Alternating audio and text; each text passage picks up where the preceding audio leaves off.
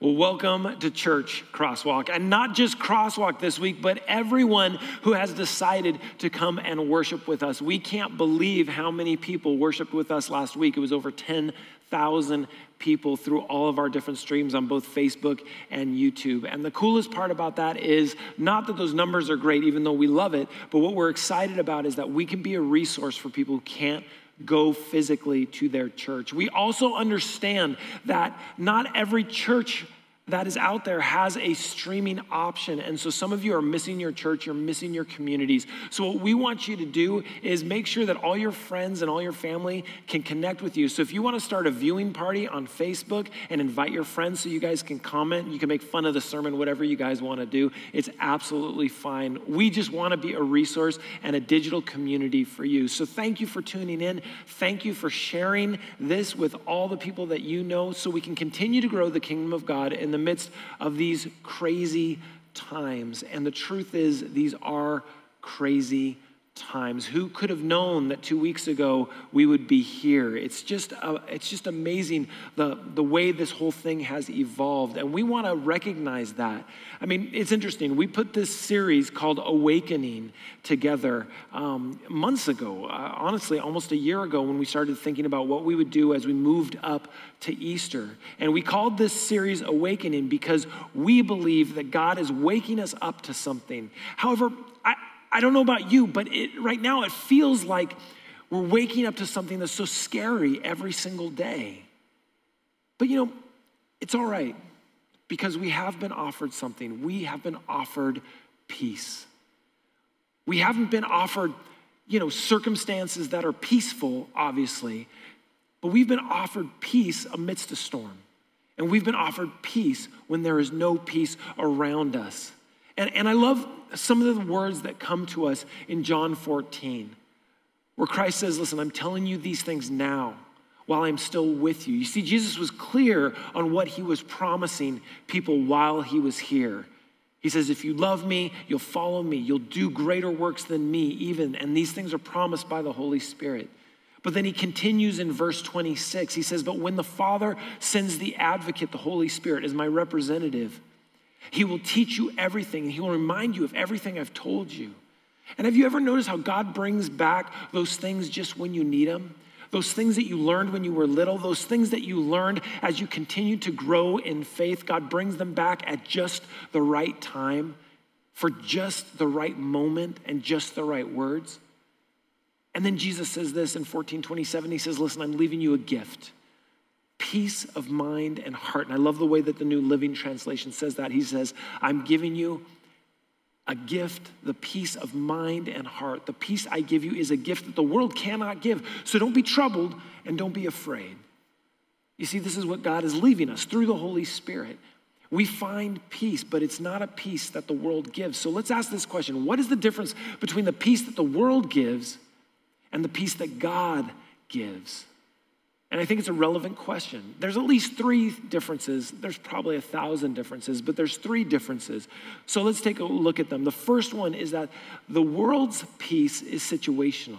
That means both sides have to agree for it to happen. Ceasefires, peace agreements, these kinds of things that lead us to peace. It's not something that can just come from one side. Both people have to agree. But God's peace, God's peace is not contingent on situation we can find peace and live with God's peace regardless of what is happening outside of our doors.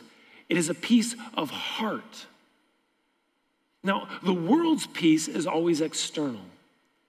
It means it comes from something else, but this is the same almost as what I said before, not exactly, but it's a peace that is placed on us. And the difference between the world's peace being external is that God's peace is internal. It comes from the Holy Spirit and it is born from within.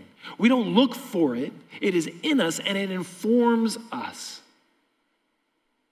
And, and the truth is, number three, the world can fall out of peace. Ceasefires cease, right? Worlds collide and things get worse. But God's peace cannot be taken away. It cannot be taken away because it doesn't come from anywhere but the Holy Spirit who guides us into all peace. Now, we have to understand that peace and tranquility, those are two different things. We look at a person sitting by the brook or by the ocean, contemplating, and we think, oh, that's tranquility, that's peaceful, that's what I'd like to do. I'd like to be peaceful. But the peace we're talking about is bigger than just tranquility. It's peace amidst the storm, it's peace when things are terrible. And Paul gives us the greatest example of this. In Philippians, we see Paul in one of his worst situations with some of his deepest peace that he ever expresses. And it's the book of Philippians. You know it. There's four chapters. I mention it all the time. If you're new here, you know I love the book of Philippians. Because the book of Philippians is this positive book that he writes in the midst of some of the worst situations that he's in. He's in the Mamertine prison. It's essentially the, uh, the, the sewer system of Rome, and he's there. If someone didn't bring him food, nobody's going to take care of him. And this is what he writes in Philippians 4, verse 4. He says, Always be full of joy in the Lord. And he says, I say it again, rejoice. We've written songs about that, right?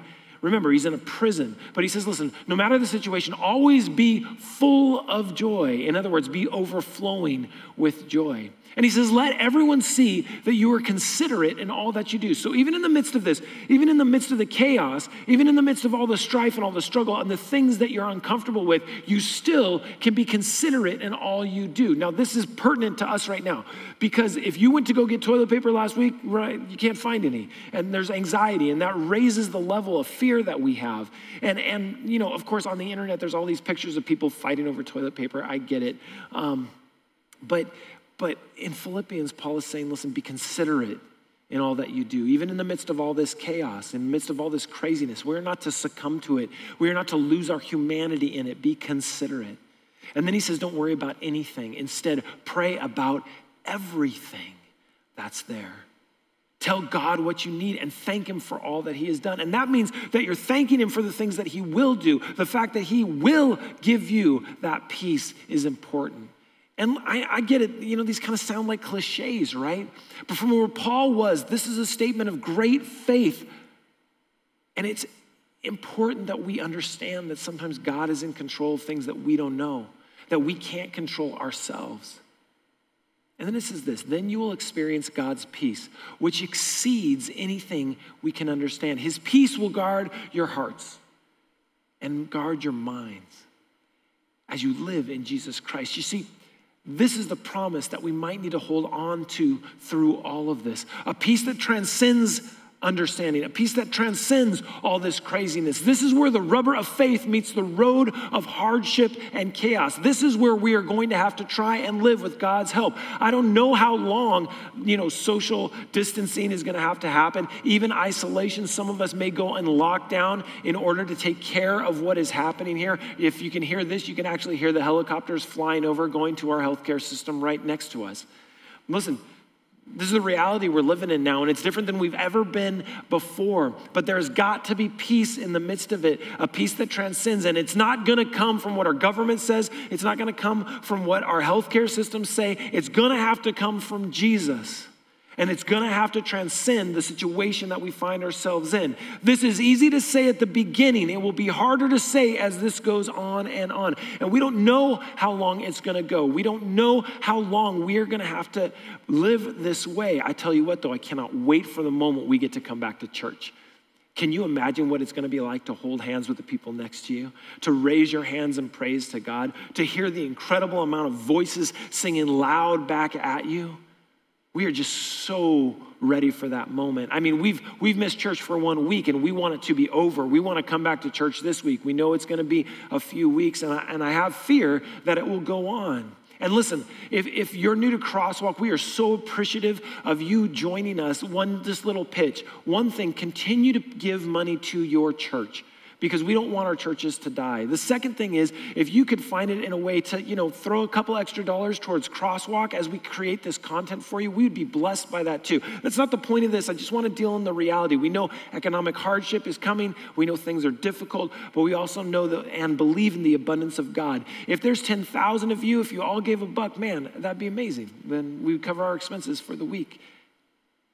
And so on and so on. You know how that math goes. But I'm not going to sit there because that's not the point of this sermon. What I want you to know is this we believe in the abundance of God and we believe in a peace that lives in that abundance no matter what it is we are going through.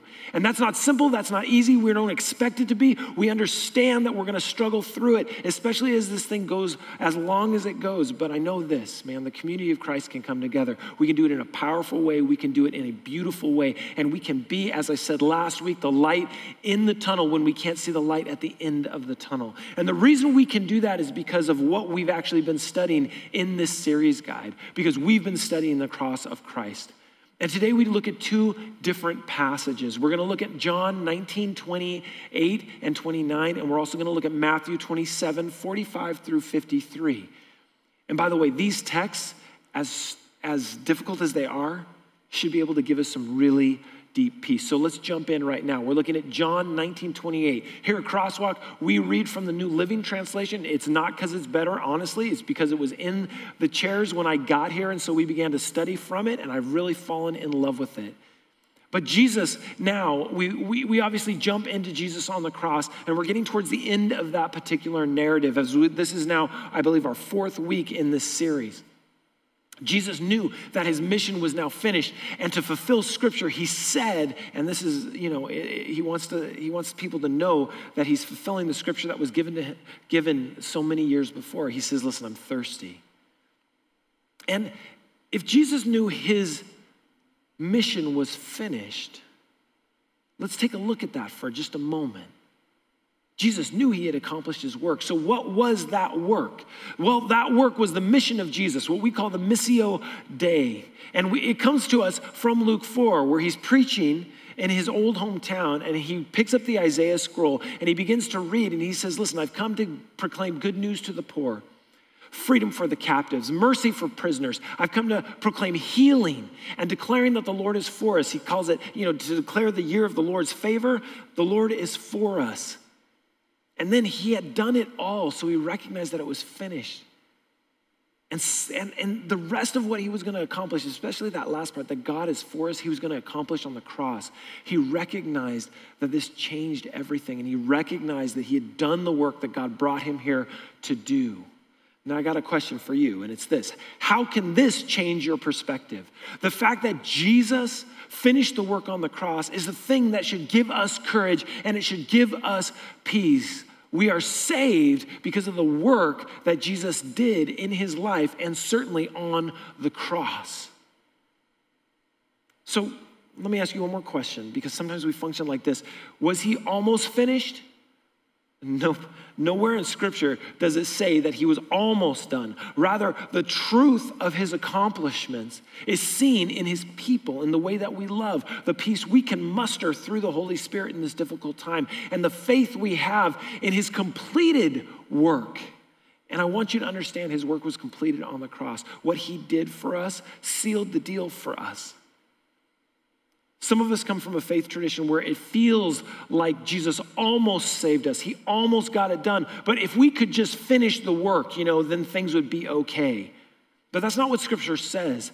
Jesus recognized that his mission was finished, he had accomplished what he came to do. And so he called out to fulfill prophecy, saying he's thirsty. John 19, 29, it says a jar of sour wine was sitting there, so they soaked a sponge in it. They put it in a hyssop branch and held it up to his lips. This is to fulfill the scripture, which, by the way, comes from Psalm 22. And we're going to spend more time talking about Psalm 22 next week. Actually, not next week, in just a bit. We're going to get there. I've been writing a few sermons in, in preparation for all this. I'll just own it. I'll just own that. Anyway, now we move on to the most distressing of times. The, the, take, the text takes a turn for the worse, and we're jumping over to Matthew 27 for a broader look at these final moments. to be sure, this is one of the most distressing things that we can ever imagine. It says this Matthew 27 45, at noon, darkness fell across the whole land until three o'clock. And I got lots of thoughts on this, and there are lots of thoughts on it out there. You know, some people say it was just this long eclipse that happened, or was it something else?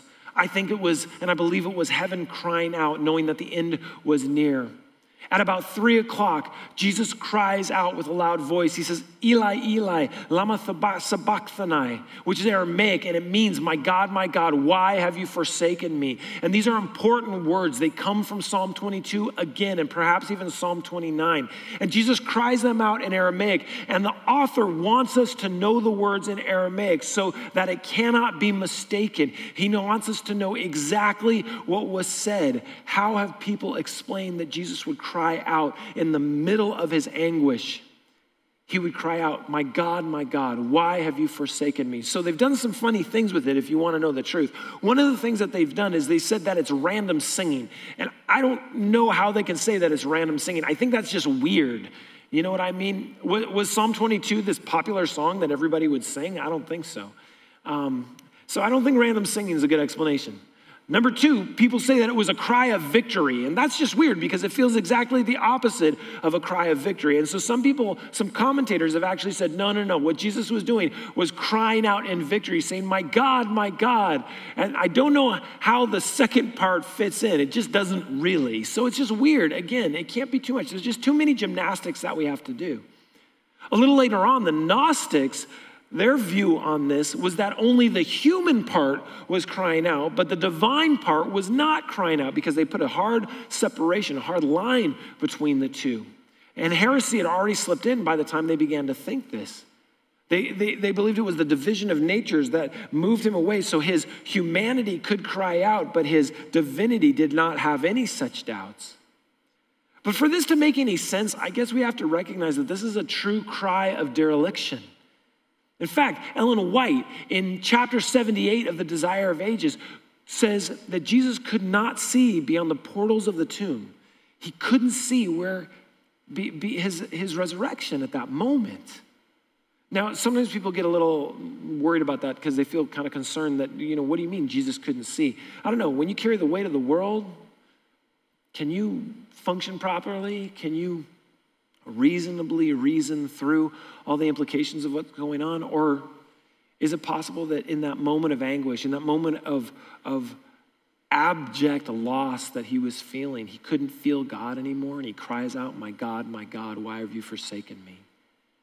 Listen, even the people sitting around him didn't understand what he was saying. It says some of the bystanders misunderstood and thought he was calling out for the prophet Elijah. This is Matthew 27 47. Even the people had a hard time understanding what was going on and what was happening. They thought he was crying out for help, but really he was crying out for understanding. Listen, when help doesn't come, understanding is our next prayer.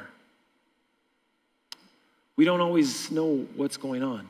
In fact, most conspiracy theories come from us trying to understand what doesn't make a lot of sense. And friends, if you've gone through that, that internet downward spiral of trying to figure out what's happening right now and where it's coming from, you've probably jumped onto a bunch of different kinds of conspiracy theories, and sometimes they give us a bit of understanding that we might lean into. I'm gonna warn you and caution you not to do that. I'm, I'm going to caution you not to do that because A, I don't think it does any good. B, some things are just crazy, right? They're just wild and they're out there. The, the things that have already been sent to me since this coronavirus situation has started, some of them are not just unreasonable, some are absolutely wacky. So you don't need to send me anymore. But, but secondly, that doesn't do good for our soul. It's fair for us to cry out, My God, my God, why have you forsaken me? It feels like you've forsaken me in this. And then it's time to wait for an answer. So you see, this is when trust becomes paramount. Trust becomes the most important thing that we can have in our relationship with God and our relationship with other people, that we trust who God is and what Jesus is trying to do. Now, the, the people who were there, they were confused. They didn't understand what Jesus was, was, was saying and what he was trying to do. So one of them runs and fills a sponge with sour wine, holding it up to him on a reed stick so he could drink. But the rest said, Listen, wait, let's see whether Elijah comes to save him or not. They're still in a situation of mockery, right? They're still trying to mock Jesus. They just couldn't show compassion even at the end. However, Jesus, Jesus seemed to be in control a bit. At least a modicum of control is a blessing at the end. Now, I'll tell you why I know this.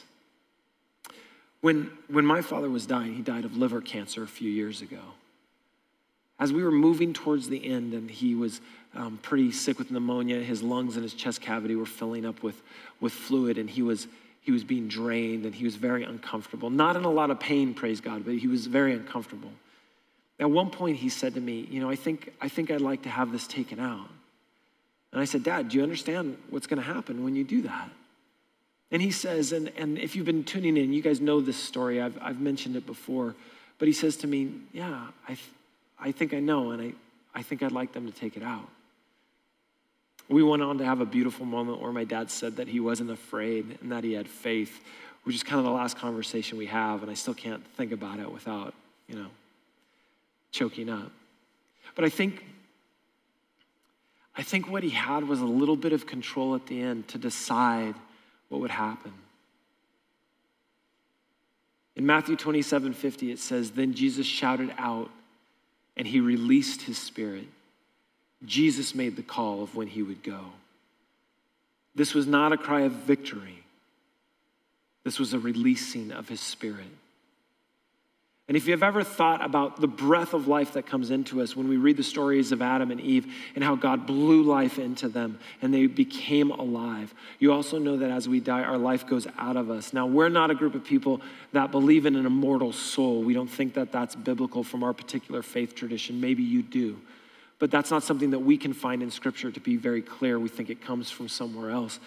So we don't believe that his, his, his, you know, his essence, if you will, we actually believe that when you die, you fall asleep. But he was willing to let it go and let that breath be God's again.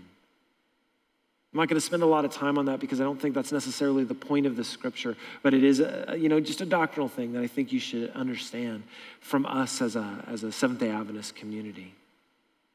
Matthew 27 51 continues this story, and it says, At the moment the curtain in the sanctuary of the temple was torn in two from top to bottom, the earth shook and the rocks split apart. Listen, for those of us in California, we've had kind of a bad week. And, and I've had so many of my friends say, well, all we need is, a, all we need is an earthquake to you know, get the trifecta. Because for us here in California, like that's always the biggest fear. I think maybe our fears are changing a little bit, but that's always kind of a big fear. And, and we could preach a whole sermon on this particular concept. We won't, but suffice it to say, this is a big deal because the, the curtain was torn from the top to the bottom. And from now on, it means that there is no separation between God and us. And that should give us some pretty significant peace. Listen, what gives you peace in these unprecedented times? What do you grab a hold of wanting, you know, to, to, to be in control of? The news cycle seems to be out of control. It comes at us so quickly. We get so nervous and we get so anxious. I don't know if you can feel, I feel it in my chest. I literally feel a tightening in my chest as if, man, I'm not sure I can get through this. But what do you grab a hold of to find peace? I'll tell you the first thing what it was for us, man. My daughter was up at Walla Walla University and she wasn't supposed to come home till the end of this week. And last Sabbath after church, I'm sitting with my friend Sam Lenore. We're at his house. And the more we talked, the more anxious I became. And I was like, finally, that's it. Forget it. I, I, I made some phone calls. We changed the tickets. We got her here. She came home last night. I can't tell you how excited I was for her to walk off that plane. She probably would have been fine up there, but she's home. We're whole again. You may be wrapping your arms around your family because that's the thing that's giving you peace right now. Do that hold them tight. And man, we may have an opportunity over the next few weeks and even few months to be with our families in ways that we haven't been with them in years. And that may change our whole family dynamic. We can rediscover what it means to Sabbath together because it might be weeks of being in isolation with one another. Man, hold on to your family. But that might not be enough. So, what gives you peace in these unprecedented times? Because I'll tell you what, unprecedented times need an unprecedented faith.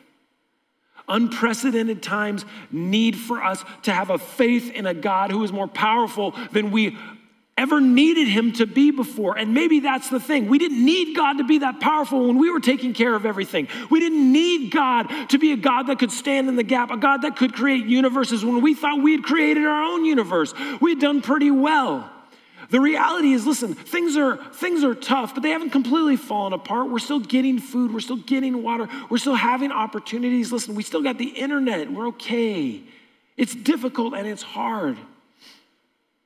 But, but when we find ourselves anxious, when we find ourselves not, not sure about what's going to happen, when we are really concerned, man, stop turning to the internet, stop turning to the news cycle, turn to God and find your unprecedented faith. We've not been through this before, but that doesn't mean we won't get through it.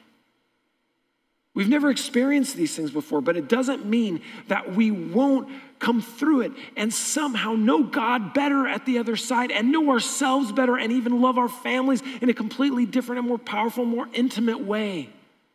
So there's a story that's coming out of Wuhan. There's this woman who was sequestered with her family for about seven weeks, and she had been posting and been writing, obviously, a lot of negative things about what had been happening and how terrible things were. And her husband kind of challenged her, like, can you write something positive about what this has been? And so, as she began to think through the positive things that had happened, she began to realize that, that she was cooking differently because she was going deep into, into their pantry to find things that she hadn't cooked before. And that she didn't have to worry about shopping because food was being delivered to their house and they were able to just kind of process that. It was a little more simplistic than they had been used to, but she was, you know, being creative. She was being with her family in ways that she hadn't been before. I mean, they spent seven weeks together, and so they talked and they laughed. Yeah, they had some moments, but then as spring was rolling around, she began to hear birds singing, and she realized because it's so quiet that Wuhan had birds, she never thought birds lived in Wuhan because of the, you know, just the, the, the human, you know, collateral and the, the cars and the pollution. And, and she began to realize that there was a real blessing to what had just happened and that her family was different because of it. They had grown up and grown together. And as you read this article, you begin to realize that mm, it's not the worst thing that's happened. Paul was in a worse situation when he writes the book of Philippians. Jesus on the cross was in a much worse situation. What we begin to realize is that unprecedented times need unprecedented faith and need unprecedented vantage points that we haven't necessarily had before. We have to begin to look at things in a different way. We have to be able to look from a different point of view and recognize no, it's not the same. But when Jesus was hanging on that cross, that was not the same as the rest of his life. But he did not move away from his mission because he knew that he had accomplished what God had called him to do. He didn't say, oh, it's done, I'm out. He decided he would carry through to the very end, even not being able to see beyond the portals of the grave. That means that when he went to die for us, he truly and honestly thought it was over, at least for that moment. That should give us some incredible understanding that Jesus was willing to die for us, and we have to be willing to live for him in a different way, no matter how hard the times are that we will live through, no matter how much we are called to negotiate our lives in a million different ways and change them into something else. We're gonna do this.